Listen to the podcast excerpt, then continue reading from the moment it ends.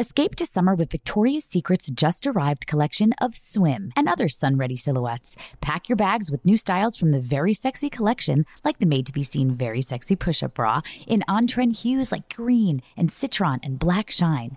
Rewind to the future with the VS Archives swim collection, inspired by Victoria's Secret's classic looks from the 90s and early 2000s. Plus, mix and match with their wide range of bikini tops and bottoms to find your dream suit. Shop now at your closest Victoria's Secret store or online at victoriassecret.com. From BBC Radio 4, Britain's biggest paranormal podcast is going on a road trip. I thought in that moment, oh my God, we've summoned something from this board. This is Uncanny USA. He says, Somebody's in the house, and I screamed. Listen to Uncanny USA wherever you get your BBC podcasts. If you dare.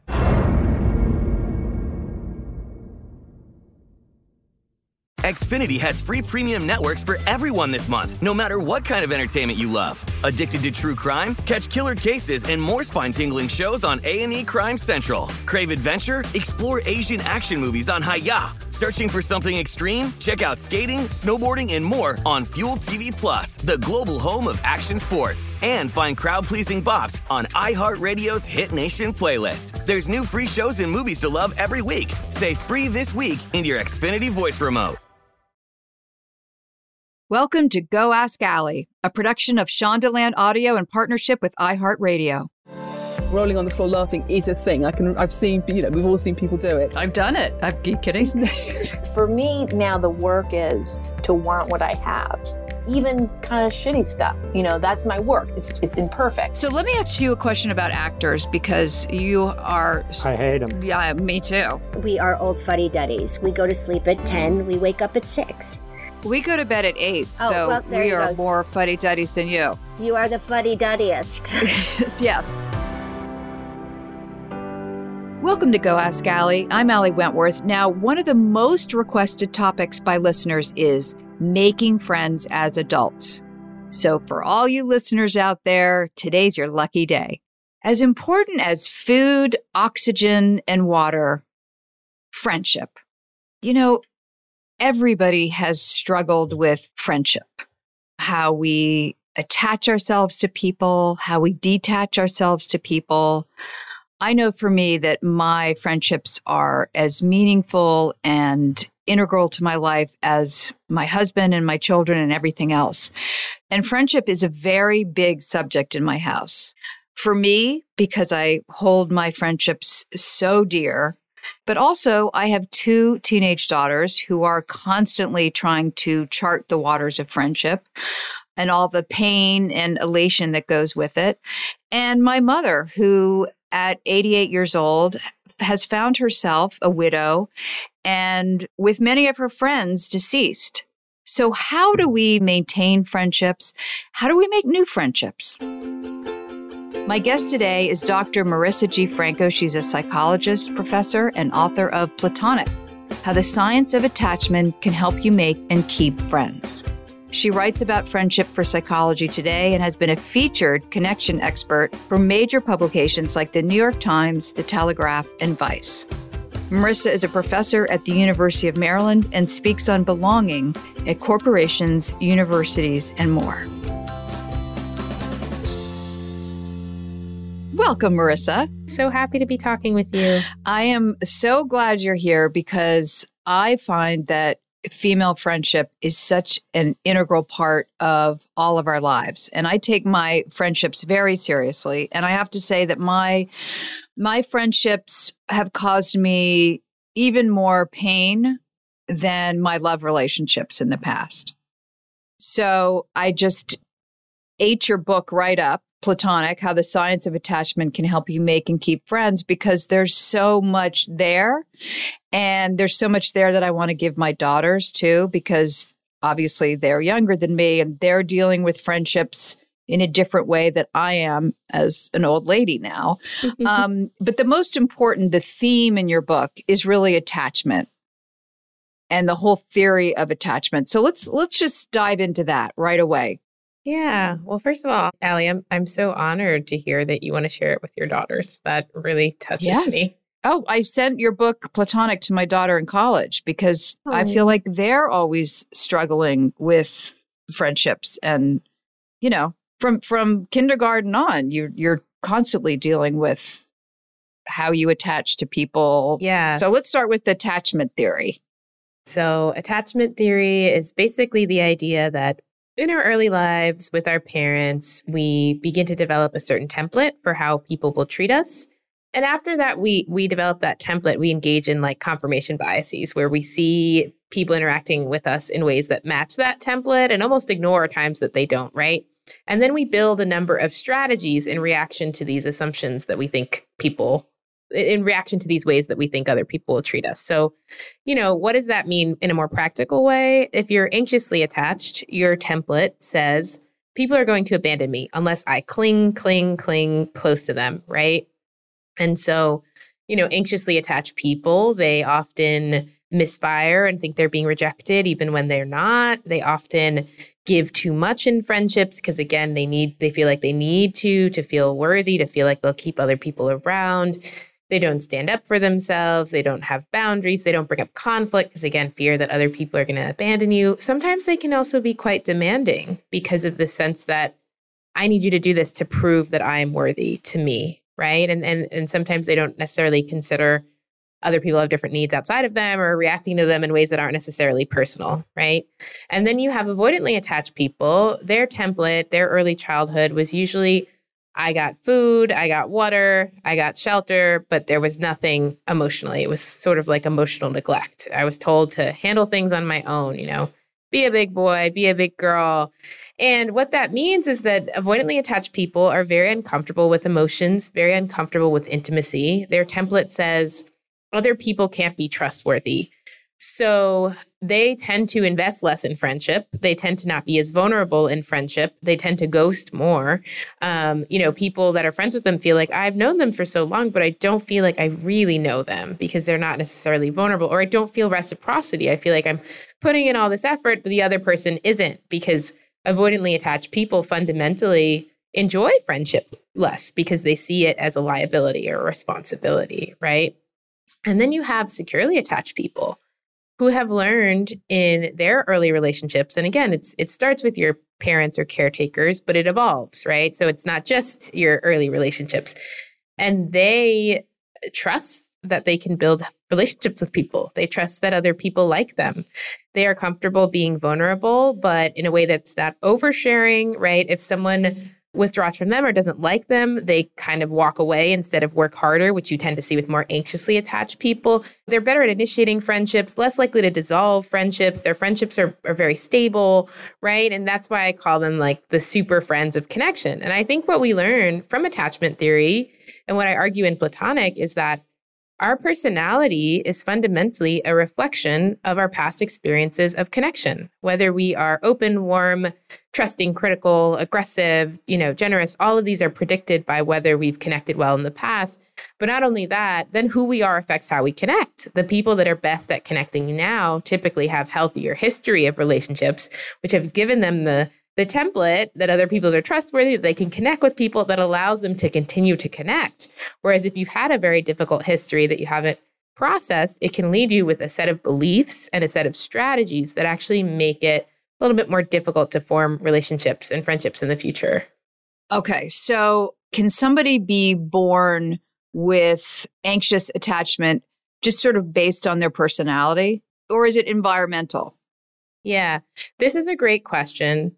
Um, something I want to clarify because I, I tell people about attachment theory and they're like, good for those people with healthy parents. Like, okay, you know, I'm out of luck then. And I don't think that's what I'm trying to convey, especially for me as someone who's gone from anxious to more secure.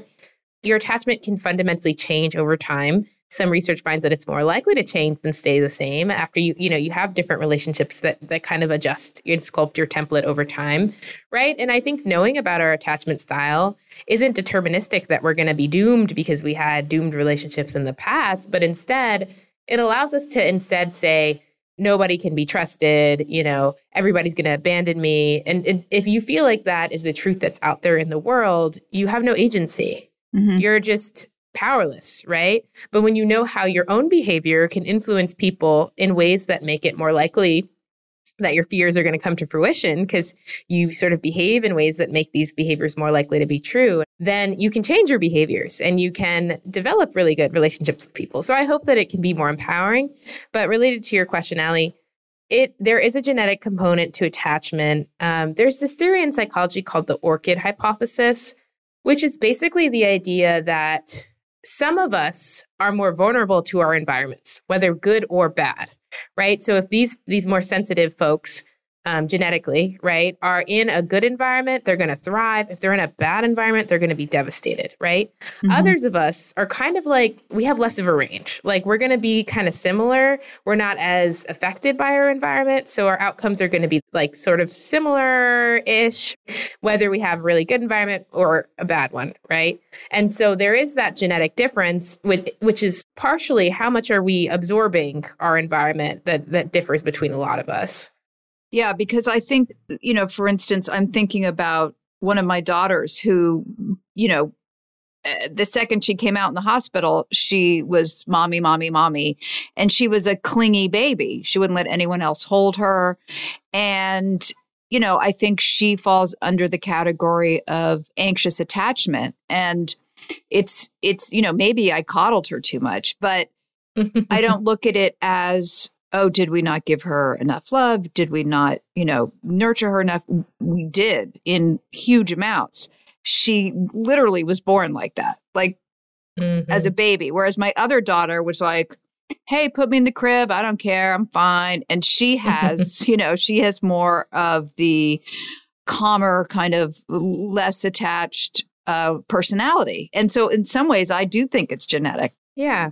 Yeah. I think what you're talking about is uh, temperament in the psychology mm-hmm. research, which is like we're kind of born with a certain temperament that then can sort of interact with our environment in certain ways, right? Because temperaments are also going to draw something different out of a parent, right? Yes, absolutely. Where you might react to your babies differently because they have they're reacting to you differently, right? So it's mm-hmm. it's uh, really interesting how these two things can intersect. Yes. And so uh, one of the things I am fascinated by in your book is the idea of, in terms of friendship, platonic love right? So platonic love is the love I have, let's say, for my girlfriends. And even though they lack sex and passion, they feel to me just as integral to my life and as strong as a romantic relationship. Yeah. Yeah. And actually, I think in Platonic, I was interested in blurring the lines between romance and um, friendship mm-hmm. because mm-hmm. Angela Chen, she she has this really great book, Ace, and she kind of talks about how you know in the asexual community there's very much a, a, distinction between being sexually attracted to someone and romantically attracted to someone right? And so sexual attraction is i want to have sex with you. Romantic attraction is i'm passionate about you. I idealize you. I think you're amazing. You feel like my soulmate right? And so when we look at relationships between woman friends in particular, we see them saying things like, You are my soulmate, and all I want to do is, is, spend my time with you, right?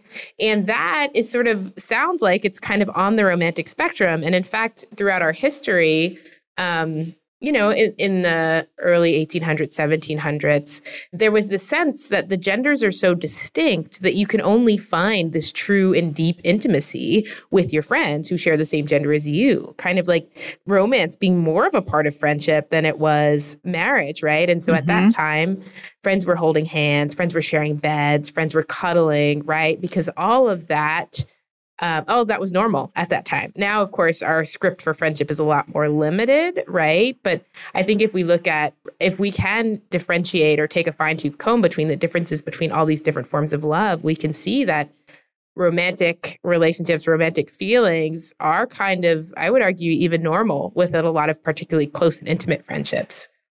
Okay, so let me ask you this because this is advice that I've given my friends. And you can tell me it's probably wrong and I'll make sure I edit this part out. But um, I say to my girlfriends that they shouldn't expect their partner to be their best friend because I feel like they are setting themselves up, let's say when they first live with somebody or marry them.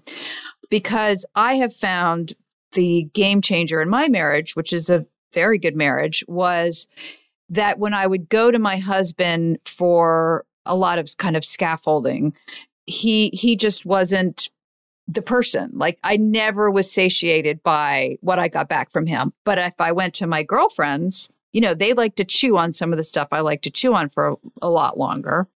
And yet my life path is with my husband and sort of the big issues I deal with with my husband and obviously have sex with my husband. But my girlfriends, I've sort of kept for a lot of the other emotional stuff that I sometimes think is too inundating for my husband. Yeah. Meaning, I say to my girlfriends, don't necessarily go into marriage with this idea that this person is your all, your best friend, your lover, your everything. Am I right or yeah. am I wrong? Mm. I agree with the idea that your spouse should not be your everything. And in fact, I argue that being in a healthy romantic relationship or healthy marriage really requires you to have people to support you outside of that marriage. Because the research finds that when you're in conflict with your spouse it disrupts your stress hormone release in unhealthy ways unless you have quality connection outside that marriage. That when you make a friend, not only are you less depressed, your spouse is less depressed too. Um, that people that, you know, related to what you said, Ali, engage in emotionships, which means you go to different people to help you work through different emotions. They have higher overall well being.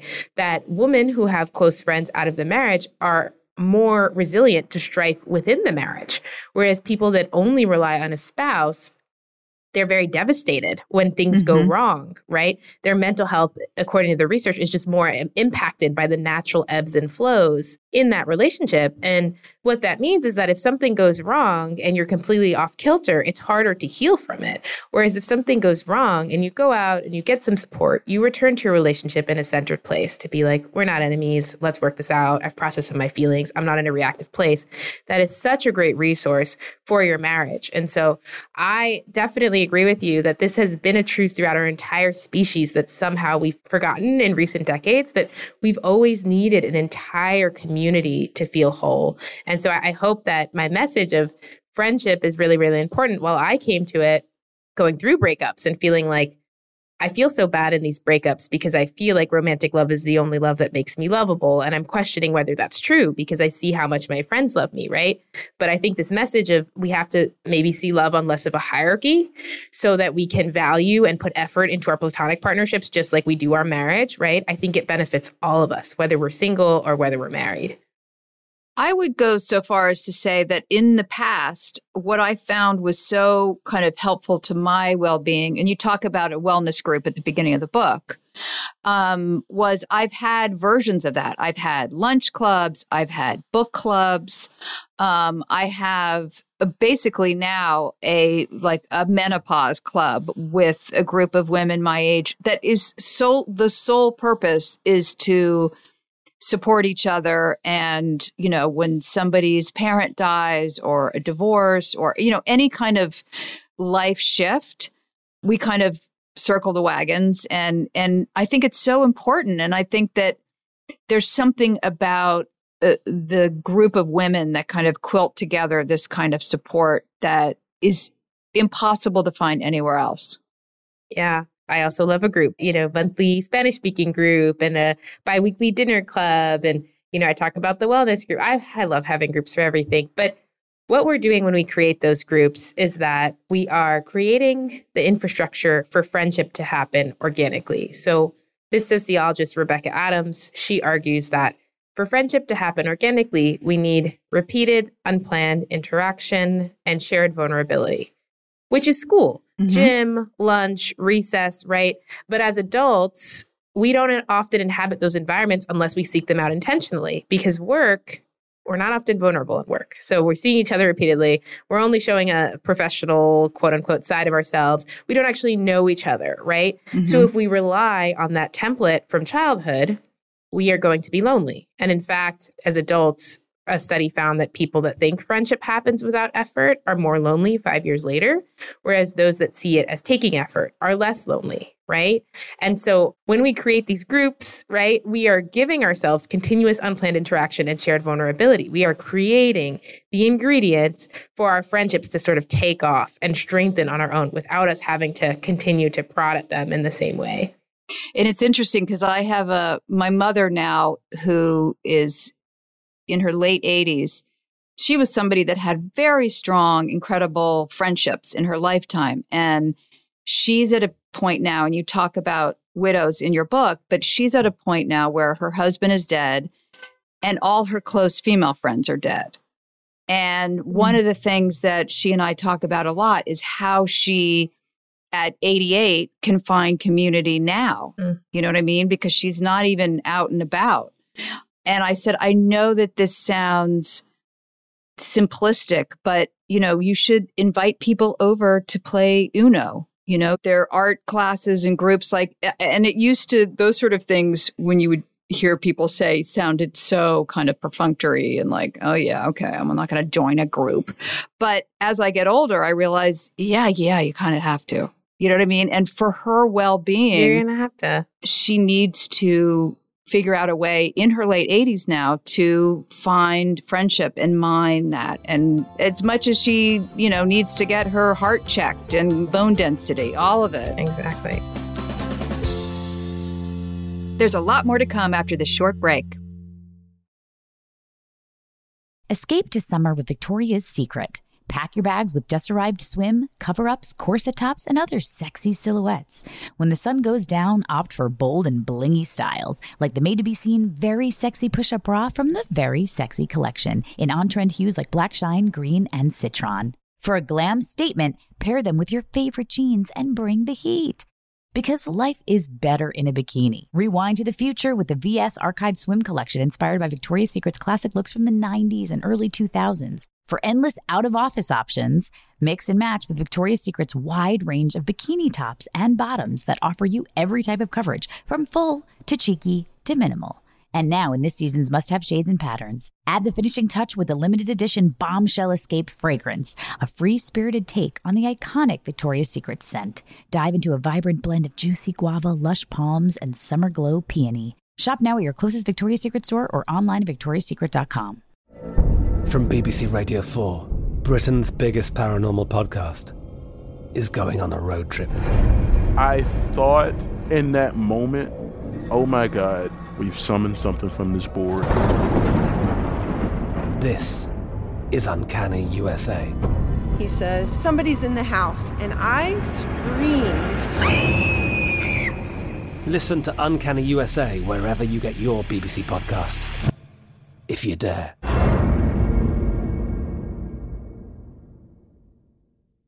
Xfinity has free premium networks for everyone this month, no matter what kind of entertainment you love. Addicted to true crime? Catch killer cases and more spine-tingling shows on A&E Crime Central. Crave adventure? Explore Asian action movies on Hi-YAH. Searching for something extreme? Check out skating, snowboarding, and more on Fuel TV Plus, the global home of action sports. And find crowd-pleasing bops on iHeartRadio's Hit Nation playlist. There's new free shows and movies to love every week. Say free this week in your Xfinity voice remote.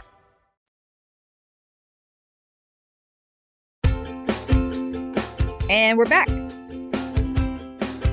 It's funny what you were saying too earlier about vulnerability, because I have found that, and and this is not gender prejudice, just in my in my life, uh, I have noticed that a lot of my male friends have a fear of vulnerability, and therefore their friendships aren't as close. And even my husband, I would say that that's true with him. Yeah, and you are right that vulnerability. First of all, um, men are about half as likely to to access support within their friendships in a given week than women, and that that really does hinder men's friendships. You know, men men have tend to have these more companionate friends where you're hanging out around an activity, Mm-hmm. and that is a great form of friendship too, right? But it has its limitations. We've seen that in the pandemic, right? If you have friends that you're just hanging out with to, to play golf and you can't see each other, someone moves or you have a pandemic, right? Which hopefully doesn't happen again. But, you know, if people move or they become long distance, then obviously your ability to maintain that connection is very limited. And fundamentally, being vulnerable it does increase the depth and the closeness. We know from the research that people that intimately self disclose are liked more than other people. People that express negative emotion, although we think, you know, friendship is positive vibes only, they actually are more likely to make friends in their tradition, in their transition to college. And we also know that it's very necessary for our mental health and well being, right? That throughout the book, I think you'll see that all of the things that we do that create connection also tend to improve our mental health and well being, included, right? So people that conceal tend to be more concealing of information about themselves. They experience more depression, more suicidality. One study that looked at 106 factors that predict depression found that having a confidant, someone you're confiding is, is the number one factor that prevents depression. And so I think in the in American culture, we kind of have this very false ideal that to be strong means I never need anyone and I'm handling things on my own at all times, right? And the research finds that people that are like that, they tend to experience more physical health issues. They're not releasing their emotions, so they manifest physically. They experience more, you know, headaches, more gastrointestinal issues. It's not that they go away or those emotions aren't there. It's just that they're they're kind of wreaking havoc on you physically it's it, even if you don't if you can't necessarily be aware of it mentally right and so when we see the people that actually are the most resilient it's the securely attached people and that security comes from i shared myself with other people they responded in a loving and accepting way. And I internalized that into being part of my sense of self. But I would say with anxiety attachment, and I can speak for myself. But with anxiety attachment, there's obviously the fear of vulnerability. But what happens when you are vulnerable with somebody else? You express a secretive part of yourself or, you know, vulnerable part of yourself, and it freaks them out or it yeah. causes them to pull away. Then you, yeah. you, it's like it's more damage than if you hadn't. Yeah, no, you're absolutely right. And you're right that it's actually better to not be vulnerable if the other person isn't safe. But yes, you don't know it, that, it, right? Yeah, and you don't know that. But I also want to differentiate between oversharing and vulnerability. Um, anxiously attached people, right? They're they're afraid that other people are going to reject and abandon them. So often their vulnerability can come from a place of I want to test you to see if you'll abandon me rather than I feel safe with you. And as a reflection of that relationship, I'm then going to be vulnerable with you, right? Mm-hmm. And so it, it it isn't as authentic because it's like I'm doing this to test you and see your reaction and, and decide whether you'll stay around. Whereas a vulnerable act is more like I'm discerning that I feel safe in this moment. And that is what is is pushing me to share my internal world with you. And so I think how we understand ourselves, whether I'm being vulnerable or oversharing, is is this coming from a place of fear? Right? Is this coming from a place of fear that you're going to pull away from me um, versus when I'm vulnerable? Is this coming from a sense of safety, right? 2 mm-hmm. different things that differentiate those two acts. But I also want to say, avoidantly attached there was this study that looked at people answering you know 36 questions it was it even got to the new york times 36 questions to fall in love when i read that study i found that in general, if we go through these 36 questions of deepening intimacy with each other, like when's the last time you cried? People feel more connected to each other, right? It generates a lot of closeness. But what we found is that when someone was avoidantly attached, that didn't happen. the vulnerability did not create connection. And that's another important thing to recognize. Sometimes your vulnerability didn't land, and it, it wasn't necessarily because of your issue per se. I mean, it could be, right? We just talked about oversharing, but it could also be because of someone else's baggage. Like they're not really able to sit with feelings like avoidantly attached people. They're not able to sit with emotions. They're able to be open to connection without feeling overburdened or without feeling like people are putting all this pressure on them. And that comes from their past. So I think it's also important to recognize sometimes our vulnerability may not go right. And that's not necessarily our fault. What we can do in those moments is observe, take note, and decide in the future, I'm going to be vulnerable with someone that does make me feel safe. That's a great point. So tell me what you mean when you say friendship is the underdog of relationships. Yeah, yeah. I mean that in so many ways, our cultural messages have focused around I'm going to say romantic relationship because that's the stand-in language for now, right? Okay. But we know, you know, the complexities of that, right? Yeah. You know, people always ask you, when are you going to get married, right? When are you going to find the one? When are you going to find your soulmate? When are you going to find your person? When we talk about friends, it's like we'll say things like, we're just friends, signifying that, oh, if we're friends and not involved sexually, romantically, then it's an inferior relationship. Or let's be more than friends, signifying again that this there's this hierarchy Mhm. that we have to relationships. And if people decide to center their life around friendship, it's single people, there's a stigma attached to that, right? While marriage does improve well being, single people who socialize well, who are well socialized, who have larger social networks, are actually happier than the average married person. And so I'm interested in, I guess, disrupting this hierarchy because I think it would allow all of us to be a little bit more creative and ask ourselves, what are the forms of connection that I do want in my life? What makes me feel fulfilled, right? Instead of feeling this pressure to, I'm going to get married to this person, then we're going to become very insular, right? It's just going to be this nuclear unit, right? Like we get these these strong cultural messages and they're so strong that they kind of they they fundamentally alter how we relate to our friends where I think we see friendship as inferior and it becomes a self fulfilling prophecy because we're less vulnerable, we invest less time, we're less affirming, we're not as intentional than we would be with a spouse. Inevitably, that relationship's going to be inferior. It's not because friendship is inferior, it's because you're treating that relationship differently because you have this understanding. And so I think, you know, in this society where we are so, so lonely, we just can't afford to throw a morsel of connection away. And I think so much, so often, we're just throwing friendship away. We're not being intentional. We're not putting in the effort. We're not making it a priority. And I Mhm. think it would benefit us all, especially from this very disconnected state that we're in, if we started to see friendship for the value that it could really bring to our lives. Well, especially because you say that, you know, friendship helps us figure out who we are. So, which is, you know, if you're saying that friendship through your life is like the building blocks of creating your character, then, you know, you should both uh, have great friendships and fail at friendships too have friendships that don't go well or you know break up or you you know all those things in order for you to figure out sort of your own character and ultimately i would say your adult attachment right Yeah. Yeah. Yeah. I do argue that. You know, I think there is this intimate link between the self and how we form friendships. And, you know, our friends, as they advertise different ways of being in the world to us, show us who we could be, right? Show us Mhm. all of the options that are available to us for how we could be in this world. And I think when we're just around one person, we shrink. I mean, I felt this in the pandemic being with a partner at the time that I felt like my relationship with myself had shrunk in some way. It was like I, my my identity had sort of thinned out, right? Like I had one experience of myself because each person calls forth a different experience of yourself, right? Mhm. Around this person I'm like this, I'm around this person I'm like this. And so just being around one person it was it was kind of like straight straight jacketed version of my own identity. And so I think being around a community helps us develop a more dimensional, a richer sense of our own identities and our own selves. And do you think you know just because of age and experience can you outgrow friendships i mean you talk about creating new friendships when you're an adult Absolutely. can you also let go of friendships Yeah, so this is going to be the reality that even if you are comfortable with your friendships now, chances are there will be another time in your life when you might have to create friendships again.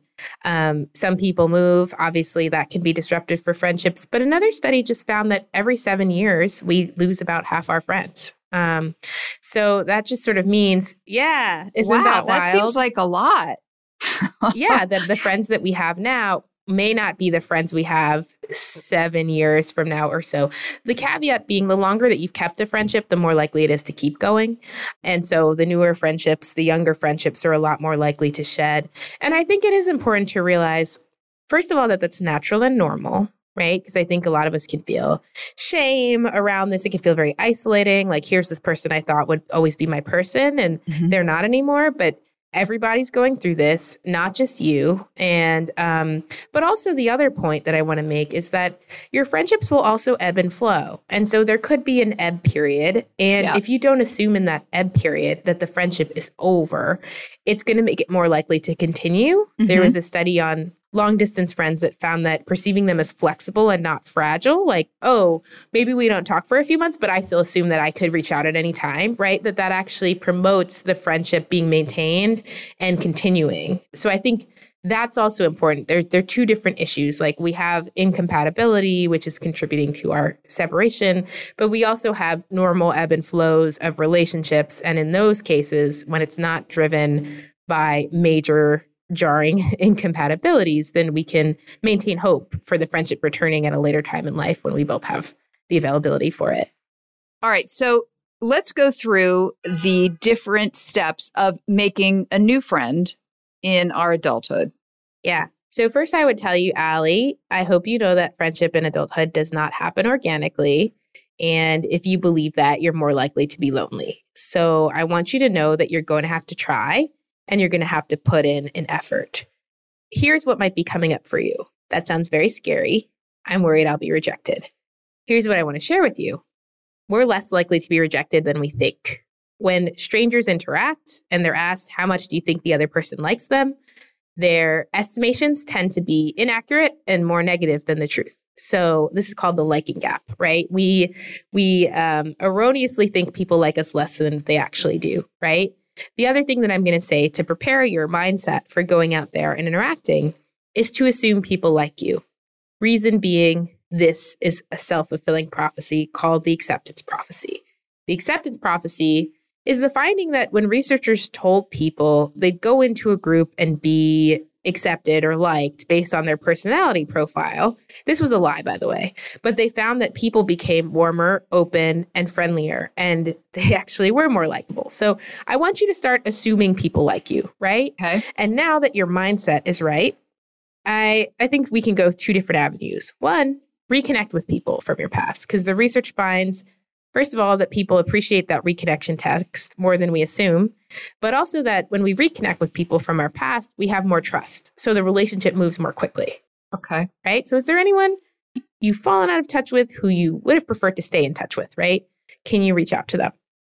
But the next thing I tell you to do is to pursue a hobby and community with other people. Reason being that when people are pursuing hobbies and con- community, they are they tend to be more open to friendship, right? One of the reasons that we tend to pursue these hobbies and community is to meet people. It's like our covert way of saying I want friends as I join this kickball league Right. or this art class, right? I didn't do it alone for a reason. And joining something that's repeated over time, which is not a not a workshop, but a you know a class that's more repeated, you're going to capitalize on something called the mere exposure effect. Our unconscious tendency to like people who are more familiar. So when these researchers planted women into a psychology class, students didn't remember any of the women, but they liked the woman who showed up for the most classes about 20% more than the woman that didn't show up for any. hmm And so, what that tells us is that when you first join this group, it's going to be awkward. You're not going to trust. You're going to feel weary. Mere exposure effect has not set in. But as you stay in this group for two to three months, those feelings are going to change. They're going to like you more. You're going to like them more, right? Hmm I also suggest when you join that group, you're overcoming something called overt avoidance, which is our tendency to not show up because we're scared. But you also have to overcome covert avoidance, which is our tendency to show up physically, but check out mentally. So I want to make sure that when you get to that group, you're not just on your phone, that you are actually introducing yourself and saying, Hey, I'm Marisa. It's great to meet you. How have you liked this hiking group so far? Remember, you're assuming people like you here. And then lastly, generating exclusivity with someone in the group. Finding someone in the group who you like, asking them to hang out outside of the group so you have particular memories and experiences with that person that you don't share with the rest of the group. That is what builds friendship. Yeah, I like to. I mean, I, I actually have made a lot of new friends in my adulthood. Um, and I found also that the older I get, I'm much bolder about pursuing friendships than Hmm. I was when I was young. You know, now I'm just like, I got nothing to lose. You know what I mean? Like, what? Yeah. And I also find that what you said before earlier, they people are more receptive. Like you think you're going to reach out and they're going to be like, "What? What is this fucking stalker doing?" You know, but yet they're like, "I would love to go for a walk." You know, I'd love to. Yeah. Like I'm always surprised when I'm received that way. Yeah. You know, because you're you're always, you know, kind of your fourth grade self, no matter how old you are, when you're sort of reaching out and making a friend. And it's time for a short break. Escape to summer with Victoria's Secret. Pack your bags with just arrived swim, cover ups, corset tops, and other sexy silhouettes. When the sun goes down, opt for bold and blingy styles, like the made to be seen very sexy push up bra from the Very Sexy collection in on trend hues like black shine, green, and citron. For a glam statement, pair them with your favorite jeans and bring the heat. Because life is better in a bikini. Rewind to the future with the VS Archive Swim Collection inspired by Victoria's Secret's classic looks from the 90s and early 2000s. For endless out of office options, mix and match with Victoria's Secret's wide range of bikini tops and bottoms that offer you every type of coverage, from full to cheeky to minimal. And now in this season's must have shades and patterns, add the finishing touch with the limited edition Bombshell Escape fragrance, a free spirited take on the iconic Victoria's Secret scent. Dive into a vibrant blend of juicy guava, lush palms, and summer glow peony. Shop now at your closest Victoria's Secret store or online at victoriassecret.com. From BBC Radio 4, Britain's biggest paranormal podcast is going on a road trip. I thought in that moment, oh my God, we've summoned something from this board. This is Uncanny USA. He says, Somebody's in the house, and I screamed. Listen to Uncanny USA wherever you get your BBC podcasts, if you dare.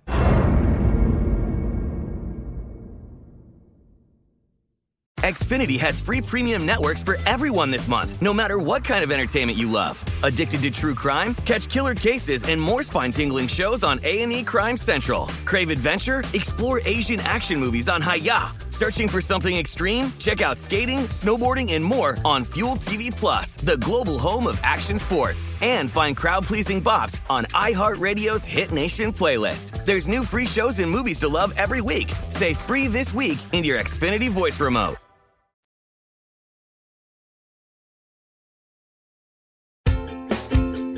Welcome back to Go Ask Ali. You talk about intentional generosity, which is something that I've tried to always feed and water in myself. Um, and one kind of friend I like to be is a creative friend. So I make my own sort of holiday cards. I love to bake people's birthday cakes. I love, I have found that it has given me immense pleasure to be an intentional intentionally generous friend, I guess you would phrase it. Oh, that is really lovely. And um, I think what we're really getting at here is something called the theory of inferred attraction, which is the idea that people like people that they think like them.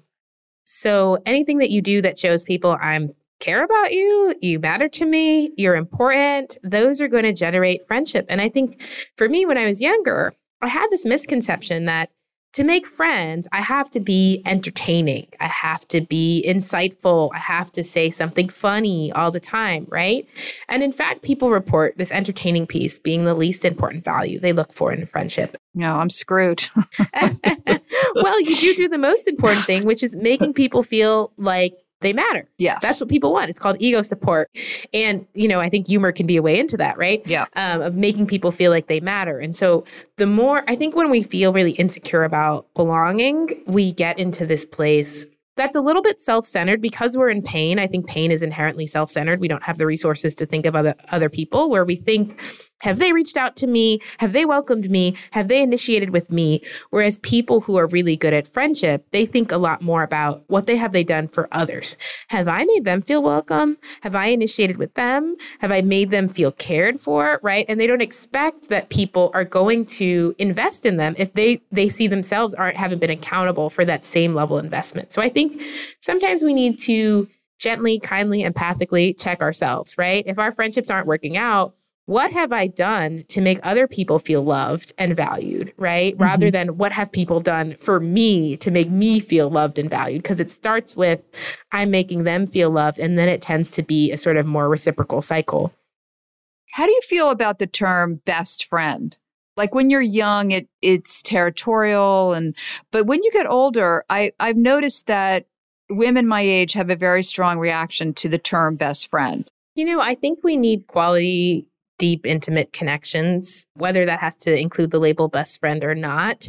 I don't think it's completely necessary, but I will say the value of it is that friendship is so freaking ambiguous. We don't know what we can expect from our friends. We don't know how invested they are with us. There's no formal ceremony, right? Set of expectations that come with being a friend. And friend can be anywhere from someone who's nearly an acquaintance that you met for coffee once. I mean, Facebook further diluted our perception of what it means to be a friend. And yeah. so we're all working from such different definitions, which means we all have different expectations from each other that come out of these different definitions.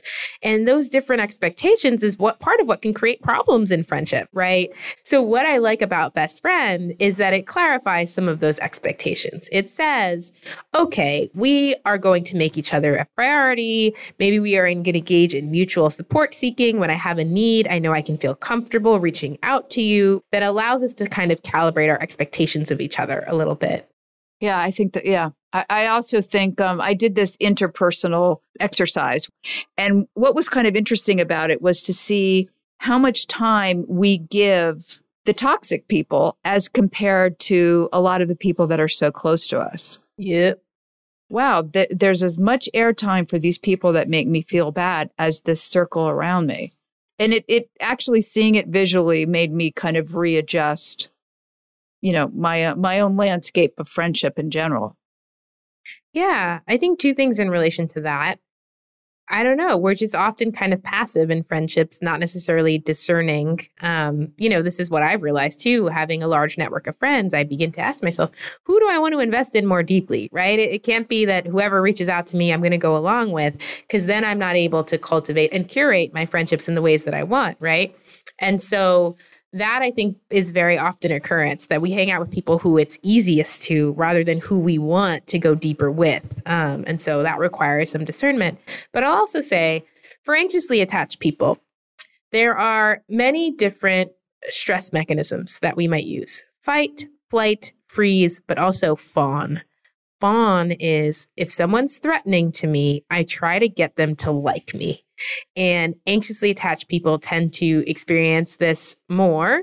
So they actually are attracted to people that are less engaged with them, that like them less because, oh, this triggers my fawn response. So now I'm going to engage more and try to hang out with them more and try to get them to like me, right? And that's part of the template of the anxiously attached that I am going to have to earn love, right? Anxiously attached people can sometimes feel like someone just likes me. What do they know? what do they know? This is weird. You know, it's suspicious almost, right? Whereas securely attached people, if someone makes them feel bad, they walk away yeah. instead of working harder. Right. So our attachment style could play into that as well. I mean, I wonder if sometimes it's very simplistic, but one thing I say to my daughters when it comes to friendship is find the people that make you feel good. Mm, exactly. Yes. I also think that when I'm 95, I want to not go to assisted living. I actually want to get a house and live with my girlfriends I because I think I'll be happier. I um, truly believe this. I'll be happier and I'll live longer if I already create a community um, of people that make me feel good now I love that. And I just love thinking more creatively about the potential of friendship. There's been more talk about people who, specifically in Gen Z, choosing friends as life partners, right? And um, just being a lot more creative around what we think friendship can do. Because aside from sex, most of the things that you might look for from a spouse, you can also look for from a friend. There's really no reason not to, aside from like a lack of creativity, right? So, what sort of life do you want to live? What sort of connections do you want to have? What feels good for you rather than what is the script for how we are supposed to live, right? I think that is just going to fundamentally allow for our needs to be met and for us to feel so much better. And so, I think that just requires us to see friendship so much more expansively mm-hmm. and and richly than how we have historically seen it. Yes, and I inspiration is one of my criteria for friendship, and so I guess we're going to be friends, Marisa, because you re- you really inspired me on this podcast. Oh, thank you. So, Marisa, in the spirit of friendship, it is now your turn to ask me a question about anything. I love this. So the tables have turned. yes. Um, you know, also as a psychologist, I'm always wanting to ask questions. Oh, you could listen, you can go deep if you want. I'm ready. Thank you. I am wondering what's something that you learned about friendship that you didn't understand 10 years ago? I 10 years ago, I didn't understand my worth in a friendship, meaning I I always felt so lucky that this person was my friend. And I didn't look at it like, well, they're lucky that I'm their friend. You know what I mean? I didn't see it as an equal relationship. Um, and I think it caused me a lot of pain. And I think it caused me to make bad decisions about who I spent my time with and who I did all those creative things for.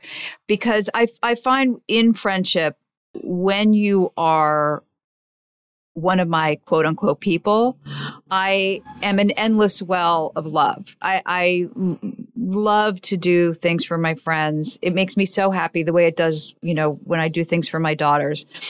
And so mm. they be, some of them became so one sided that I had to move away from them. And mm. it was usually somebody else saying, like, why are you friends with that person? They don't treat you well. They don't they don't call you on your birthday, you know. And so I started to realize, oh, wait a second, where am I in all this? Whereas now I'm very good at that. And I also That's reach awesome. out to new friendships, the way we talked about, with somebody that I can already tell through just through experience and living life, oh, this is a person I can tell who will be reciprocal and open and vulnerable with me. I love that, Ali. I'm so proud of you. I don't know if I can ask follow up questions, but uh, you, you could. I mean, it'll turn into a therapy session. You'll be like, "Oh my god." Okay, one quick question. yes, go ahead, psychologist. First of all, uh, yes, yes. Like having sense of self worth so important for our friendships because we have to take risks in friendship, like reaching out to someone, right? If yes. we don't feel worthy, we're not going to want to take those risks because we think people don't want to hear from us, right? My follow up question is how did you develop that sense of worth in yourself? How did I develop the sense of worth? It, I think it was a few things. I think it was almost like sexual relationships in the past, you know, of being hurt a bunch of times, of trying different types of people. I think the same can be said about friendship. There are certain types of people that I just could innately, like, just feel on a visceral level, oh, I know what type of person that is. And I, I sort of get a sense of how they are as a friend.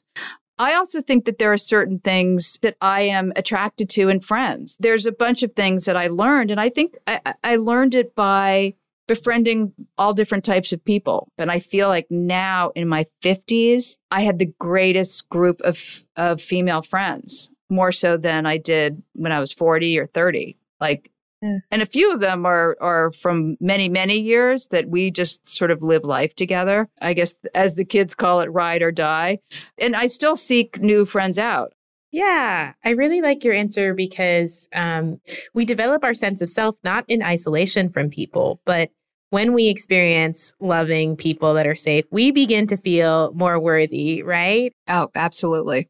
Absolutely. Okay, I'll stop with the follow up questions. Though I could ask more. I know I you could. I'd be in, I'd be in therapy for the next four days. Thank you so much. This was so. Your book is so great and insightful, and I did get two copies for my daughters, and I think everyone Yay. should read it because I think we tend to focus more on the sexual relationships more than our romantic friendships, and they exactly and they are like oxygen and food and water. We need them. So thank you so much. Thank you so much. Thank you for listening to Go Ask Ali. Now, Dr. Marisa Franco's book, Platonic How the Science of Attachment Can Help You Make and Keep Friends. I gave you but a sliver of the book. It is so full of interesting insights and information. So do yourself a favor and get the book because uh, my producer, Brooke, would not let me do a four hour podcast, but I could have. Now, if you would like to follow Dr. Marisa, she is on Instagram at Dr. Marisa G. Franco and her website, drmarisagfranco.com, and you can take a quiz to assess your strengths and weaknesses as a friend. If you'd like more info on what you heard in this episode, check out our show notes and be sure to subscribe, rate, and review the podcast, and follow me on Instagram at The Real Ali Wentworth.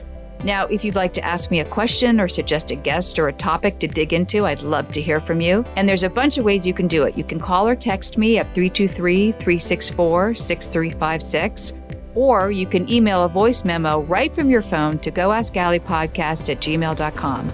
And if you leave a question, you just might hear it on Go Ask Ali.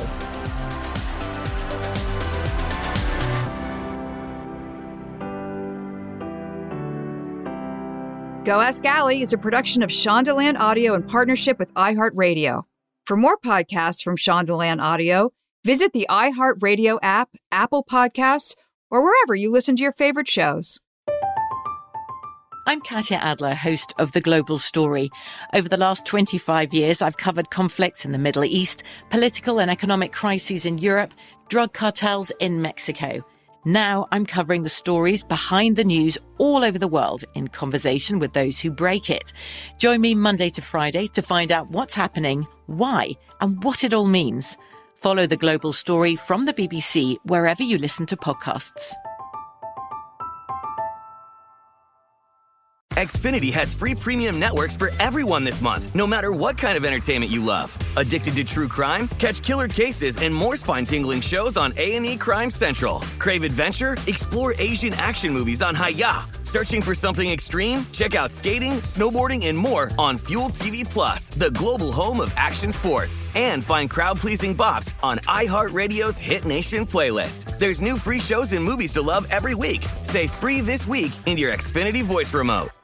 Xumo Play is your destination for endless entertainment. With a diverse lineup of 350 plus live channels, movies, and full TV series, you'll easily find something to watch right away. And the best part? It's all free. Love music? Get lost in the 90s with iHeart 90s, dance away with hip hop beats, and more on the iHeartRadio music channels. No logins, no signups, no accounts, no hassle. So what are you waiting for? Start streaming at play.xumo.com or download from the app and Google Play stores today. All you can stream with Xumo Play.